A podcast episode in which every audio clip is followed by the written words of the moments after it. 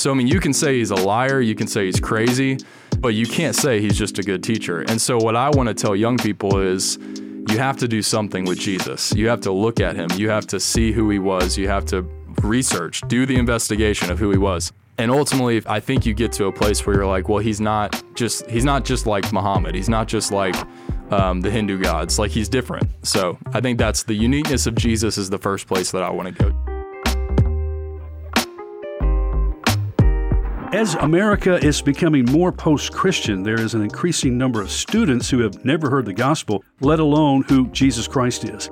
If a student has not put their faith in Christ by the time they graduate, statistics say they probably never will. These are our future leaders. The social, scientific, and spiritual theories of today's campuses will become the accepted norm for tomorrow's grad schools, businesses, and television programs. Hi, and welcome to Mid South Viewpoint. I'm Byron Tyler. We want to welcome you to the show today as we welcome Ryan Abone from Mission Church. And we're going to discover more about Mission Church.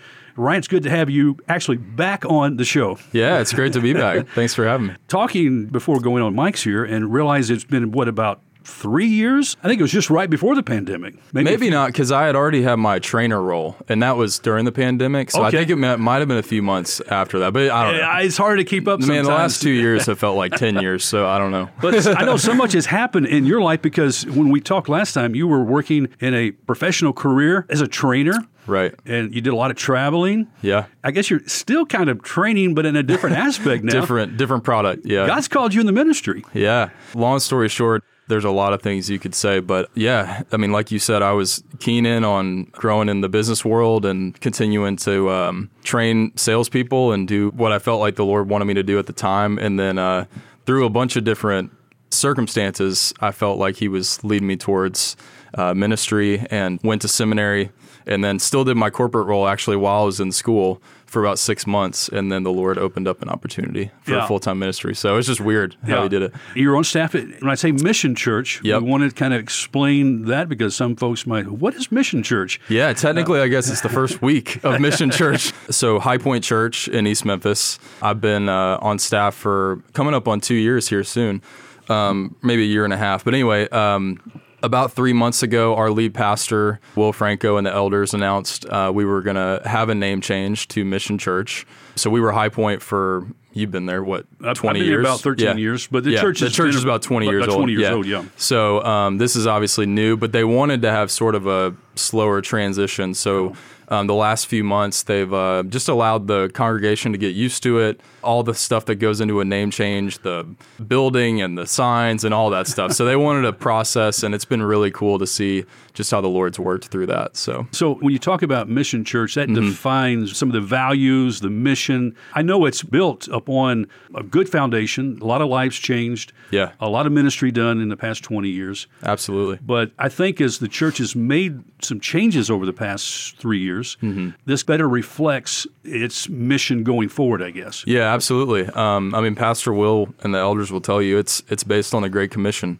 Um, we want to be a church that has a great message, which we do, and that's the gospel of Jesus Christ. And we want to do what Jesus commanded us to do in the Great Commission, which is to go make disciples of all nations. So yeah, it's it's very simple, um, but yeah, it's so profound. That's so your role as the young adults director, what mm-hmm. does that entail? What does that look like? Basically, so some churches do like a college ministry separately, and then a sort of young professional ministry. We combine it. That's just kind of how the Lord uh, worked it out over the few years. I don't know if that was the long. I don't know if that was the original goal. I think we were just five or six years ago when the the young adults ministry was started. Um, it started out some college, some young professionals, and then just turned into that. So our age range for the ministry is 18 to 29 which is a broad range. Um, but yeah. essentially, it is twenty um, somethings was originally the idea behind the ministry was we want to minister to the twenty somethings in city Memphis, and then uh, yeah, it just turned into college and young professionals. Ryan, according to a Barna Group, January of 2022, roughly 70% of high school students who enter college as professing Christians will leave with little to no faith. These students usually don't return to faith even after graduation. There are many reasons for this staggering statistic, but it falls basically on two categories, according to Barna. First, their faith is not strong enough to withstand the attack it is facing from agnostic roommates to atheist professors and a, a smorgasbord of debauchery to choose from. Faith in college is under a constant siege. The second thing is that their faith is too shallow or not their own. For most students moving into college, a huge reason they went to church was because of their parents, and they have not thought about why they have faith or why they believe what they believe. Coupling these two factors really creates this spiritual graveyard in most college campuses. Yeah, absolutely. Um, that is um, that seems very accurate to sort of my experience in talking with college students. I would say that one statistic you mentioned about it not being their own faith. Um, it's sort of you know they grew up going to church. It's sort of their parents' faith in a way. Um, I don't want to make that a bad thing. Like it's a great. We're called as Christian parents are called to teach their children the way of the Lord, right, and to raise them up in the way of the Lord. So I mean that's a great thing. And I think what can happen is a lot of times kids because it's just always been a part of their lives they don't um, ever ask the questions of do i actually really believe this? And then i think if you kind of look at the church uh, over the last few decades especially i don't think the church has really done a great job of accepting questions from kids. I think a lot of times um, parents because of the change in culture and we'll talk about that more in yep, a second yep. but i think their generation the church they grew up in is different than the culture now and the um, what what the students are facing now. And so a lot of the questions that maybe their parents had are not the same questions. And so yeah. it's a challenge to and again we'll talk about that more in a second, but sure. it's a challenge to communicate the the gospel and the things of God to a new generation. Why don't we just kind of stop here for a second, talk about the gospel itself yeah. because what our parents are believing might not be the gospel. Right. I mean, what the child might be following is I go to church on Sunday because my grandma did, and that's mm-hmm. why my mom goes, and it's just a habit or a routine, something we do. Right. Let's define when we talk about not just going to church or being religious, but what the gospel is and what the intent of the gospel is for us as humans. Yeah, absolutely. I think that's a great point. Um, what I don't want to do is I don't want to paint a broad brush and say all parents do this. No, right? not at all. Not at um, and I'm not. I know you're not doing that. I'm just saying when we talk about a lot of kids grow up in homes that really they're not taught the true gospel. They're, they maybe are even taught the explicit truth, like "Hey, Jesus died for your sins," um, but they're not talking about the gospel of grace, which is the implications of the gospel that you're not saved by being a good person, you're not saved by your good works, you're saved by what Jesus did for you, right? So that grace, that that's the real uniqueness of the gospel is you're not saved by what you do for God. You're saved because God came to you through Jesus and he lived the life he couldn't live, died the death you deserve and then was raised. And so oftentimes I think we think the gospel gets us into the kingdom or it sort of starts our journey with God and then we take it from there. And that's not just in parents' homes, that's all over the place. But I think a lot of times what kids hear growing up is don't do this, don't drink, don't do drugs, don't it's all behavior based, yep, right? It's yep, yep. stay out of trouble, right. you're a good kid, do the right things. Um, and so they grow up thinking that that's the gospel. And those are all things we don't want our kids Absolutely. Yeah, we yeah. are not advocating no, no. drinking, going out and getting drunk or going out and doing that kind of behavior. Right. We're saying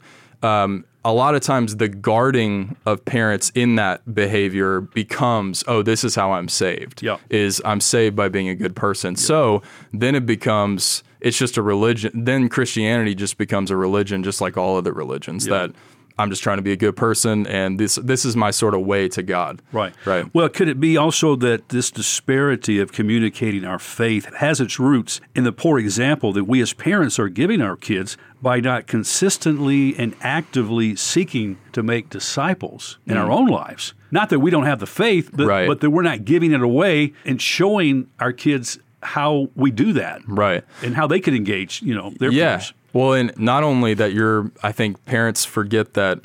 Yeah, I think a long time in the church in America, there was sort of a understanding that, or there was sort of a, a notion that that's the church's job. Like the church's job is to make disciples, and the church's job is to teach my kids about Jesus. When really, you're the primary as parents. You're the primary disciple makers of your kids. like they're they're in your home. They're under your authority they're not under technically the church's authority till they're adults, right? They're under in your home. Um, so you have your kids right there to make disciples. And then, yeah, you're right. If you're not modeling that, like, I mean, you're still called to make disciples of other people and where you live, your workplace, your um, where you go in, in, the city, and, and all that stuff. So whatever your stream of life is in, you're called to make disciples as a Christian. But if you're not modeling that either with your kids or with uh, or with the people in your lives, then yeah, it's going to be hard to sort of just make that transition all of a sudden. Where is the gospel barometer setting on the young adults that you minister to at Mission Church? So one thing I think will be helpful is, um, you know, we talked about contextualization a yeah. little bit. This probably is a good time just to for people that don't know what that means. Um, contextualization just simply means communicating the gospel of Jesus in the language of a culture. So every culture, every people group has a culture, right? They have a way of language, they have a way of communicating, they have values, they have traditions. Uh, every people group on the earth has that.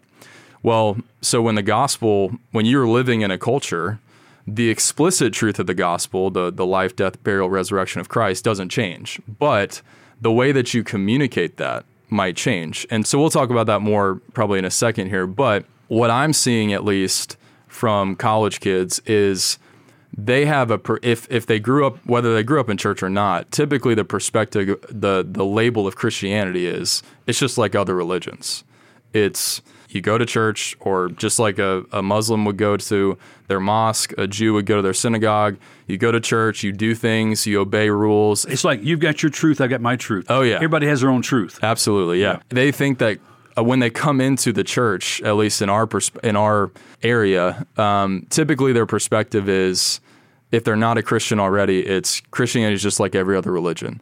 And so you want to talk about obviously you want to get to the gospel to explain the gospel is different. Jesus is different. And it comes down to the person of Christ.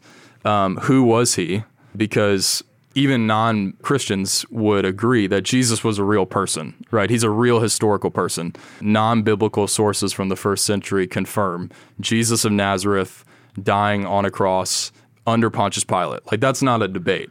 So then the question becomes okay, well, if he was a real person, then who was he? You have to look at his claims. You have to look at his life. You have to look at his character. So ultimately, you're trying to point them to this isn't just another man made religion. This is a man who claimed to be God in the flesh. He claimed to be the Son of God. He claimed to have come and die. Like he said, I came to be a, a ransom for many to come and save sinners. So if you if you add up the claims of Jesus, the character of Jesus, and ultimately what he did, which was die on a cross, I want to tell young people you can't just put him in the middle, right? Like he yep. can't he can't just be another religious founder. He can't just be another teacher because he didn't claim that. He claimed to be different. He claimed he's the only religious founder to have ever claimed to be God in the flesh.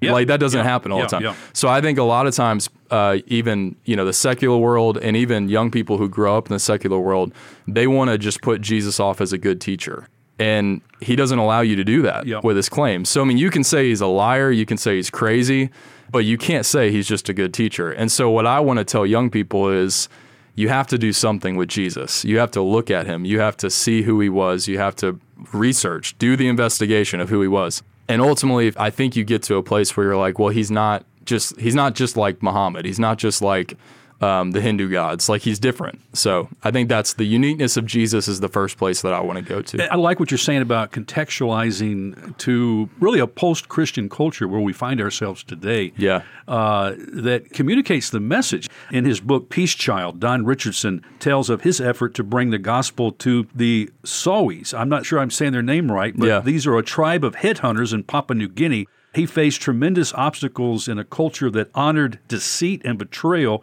and so when they first heard the gospel, the natives saw Judas Iscariot as the hero of the story. Mm. To bridge the gap between the Sawi worldview and God's message of love, Richardson had to contextualize the message. Through much prayer, hard work, and persistence, Richardson was able to find the key to unlock the Sawi culture and present the gospel of Jesus in a way that they could truly understand. Yeah. The result of that was a jungle church was established, and some of the Sawi began evangelizing neighboring tribes. There you go. Here's a good example, right? Right. It's a great example.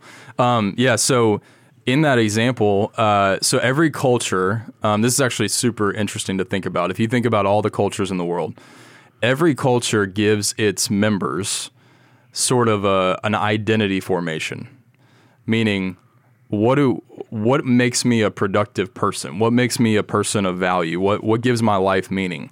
Well, every culture has a cultural narrative, right? So, in more traditional cultures um, around the world, up until the modern West, it was basically you were identified, you were you were defined by being a good family member, being a good member of your community. It was much more communal, right? It was uh, providing for the the place that you live in, providing for your family. Well, obviously, we've seen in the modern West, the cultural narrative is not communal, but it's about me. It's about making my dreams come true, right? What gives me an identity as a person is creating my truth, like you mentioned earlier, looking inside myself as my deepest desires and going out and achieving those things. Yeah. That's what that's what our and, and our we narrative see it on is. post every day on social media. Exactly. Now, in the example you gave, their culture said, "Hey, the hero is actually the warrior, right? It's the person that has the power." Okay, that's a different narrative, right? So the way that you again, I think when people think of contextualization, and I don't th- I think it can be this, they think of watering down the gospel. That's not what I'm talking about. What I'm talking about is you don't change the explicit truth of the gospel, but how you get there is different in every culture. So uh, Acts 17 is a great example. Paul goes to Athens, right, and he's front of the the Areopagus, I think is how you say that. Um, so he goes to where these Greek philosophers are debating and these Stoics are debating. Well, he had just previously gone to the synagogues and talked about Jesus through the Old Testament, through the scriptures, right? Because yeah. they're Jews. Yeah. They know the Old yeah. Testament. Well, when you go to the Greeks, they don't know the Old Testament. So what does he do? He go he talks about creation. He show he talks about this unknown God that they had in an object and they and he said, if God really created everything, if there is a God, he couldn't actually fit in this object. Yeah. Right, right. Yeah, yeah. And he actually quotes in Acts 17, he quotes two different poets, Greek poets. Okay, so what's Paul doing? He's actually using their language to not change the gospel. He eventually gets to Jesus in the gospel, but he's using it in, in terms they understand, right? So I think you have to then analyze our culture and you have to say, what does our culture idolize? What and then you have to go what is the you have to show them the futility of um, the idols of our culture. Show them that it's actually not going to give them what they think it's going to give them and then show them why jesus is better. Um, real quick there was a um, uh, blaise pascal i don't know if you've heard of him. He was a 17th century um, mathematician and physicist really brilliant dude. He became a christian died at an early age but he actually started writing about apologetics and he said um, show them that Christianity is reasonable and respectable, that it's not just blind faith, then show them that they wish it was true. Show them why it's beautiful. So then they would go, man, it'd be great if this was true. This is awesome. And then show them why it is true. Wow. so that. it's it's it's really yep. good. So he basically yep. said, show them it's reasonable and respectable and we can get into that in a second, and then show them it's beautiful that man they wish it was true, and then the the objection is like, man, what a shame it's ac- not actually true. I wish this was true, yeah, yeah. and then show them why it's true, yeah, yeah. right? So I think that's more of an emotional apologetics. I think we think of apologetics as like, let me show you why the Bible's true, and I think that's necessary. Yes, um, the the events of the resurrection, the historical evidence, like that's all true, right? But I think in today's culture, we have to sort of start with a little different approach of let's show the futility of our idols in, in our culture. Let's show them emotionally. Let's so, show them psychologically why it won't actually work. Yeah. And then show them why Christianity is true. And I think until somebody actually sees their need, right? You know, because I remember before I trusted Christ in my life as a teenager. At first, I had people who were trying to tell me about the gospel. I didn't want to hear it. It wasn't in my margin. You know, I had no yeah. margin for it to hear the message. Right. But there was that time, and it was when the Holy Spirit connected. Yeah oh yeah, you know, why didn't I believe this before? You know, because yeah. I saw the need. I saw my desperate right. need myself. And, right. and that's something that really, I think Adrian Rogers said, anything I can talk you into, somebody else can talk you out of. It's not just about talking and giving, like you said, there's the truth of the gospel, what needs to be presented, but it's also allowing the Holy Spirit to communicate that and yeah. giving margin for the Holy Spirit to do that. Yeah, and that needs to be said. Obviously, Paul says in 2 Corinthians 4 that the eyes of his heart were enlightened to see the glory of God in the face of Jesus Christ, right? So there's a certain there's a, there's obviously a supernatural work that has to happen for somebody to see the beauty of Christ. Um, but uh, in terms of just how you get there, right? If somebody doesn't want something to be true, it doesn't matter if you show them it's true, yeah. right? Yeah. So that's sort of the, the yeah. Pascal thing is like show them that what they're believing in life is actually not uh, going to give them what they're looking for and then show them that Christian man, it'd be great if look how beautiful Christianity is. It's actually yeah. beautiful, and you wish it was true, and then show them why it's true. Yeah. So I think that's, that's well, sort of the. the are there the, some concerns when seeking to contextualize the gospel that we need to discuss? Yeah. as we look at it. Carefully? No, absolutely. Yeah, um, yeah. It can become so. The downside of whenever you. Uh, change language or use different means to get to another end yeah, there's always a risk of you're actually watering down the truth. That, you know, the truth of the gospel is you're a sinner that can't save yourself and you're actually dead in your sins, as Ephesians 2 says, but that by grace you have been saved and it's a gift from God. It's Jesus coming to you, putting on flesh, living the life that you couldn't live, dying the death that you actually deserve. Um, and then by putting your faith in him, you're accepted by God in Jesus Christ, right? So it's like if you don't get to that explicit truth, you yes, there is a risk of especially now with all the self-help and the you can do it and um, you know again the, our the way that our culture speaks certainly there's a risk in if you adopt too much of that language and you mix it in with the explicit truth of the gospel absolutely there's a risk in watering it down Ryan, as we start to wrap up the show today, I kind of want to go back to the heart of the parents, those who have set the example of the gospel in their home, have lived it out faithfully, shared with their kids, but they see their kids drifting away from the faith as they move into college and owning with their life as they get older. Yeah. Speak to that parent and give them some encouragement. What can they do? I mean, how can they keep those communication lines open? That's a great question. Um, I mean, at the end of the day, the answer is show them Jesus. Jesus is the most beautiful person that's ever lived. Um, he is glorious. Um, and ultimately, again, if you're showing them who Jesus is with your actions, right? This command I give to you to love one another, that's how people are going to know you're my disciples. So ultimately, whether they're following Jesus or not right now, it's, man, I'm going to show them Jesus through how I love them, how I care for them, how I serve them. And then ultimately, I'm going to figure out. Uh, I think we can take some of this, um, looking at their lives. What are they going after, right? Like, what are they? Um, you know, Lesslie. I don't know if I mentioned Lesslie Newbigin earlier or not, but um, and he was a missionary, very very smart um, evangelist, and he basically said that if you look at our parents' generation, they grew up in a culture that sort of had the religious dots, right? Even if you weren't a Christian or you wouldn't say you're a Christian, you still believe in God, you still believed in an afterlife, you still believed in that life's about being a good person. Again, our culture shifted where kids aren't having those religious dots anymore. And so I think what you have to look at is there's nobody neutral in life. Like you can say you're an atheist and you can say you're secular or you don't you're not religious, but ultimately you are religious because worshiping something just means you place something preeminent in your life. Yeah. You find your value, your meaning in life, your uh, it's what you live for. Right. Everybody does that. Yeah. You can't be human without that. So everybody worships something. So again, as you're thinking about conversations with your kids, asking them like what what do you think the meaning of life is? What do you think your purpose is here, right?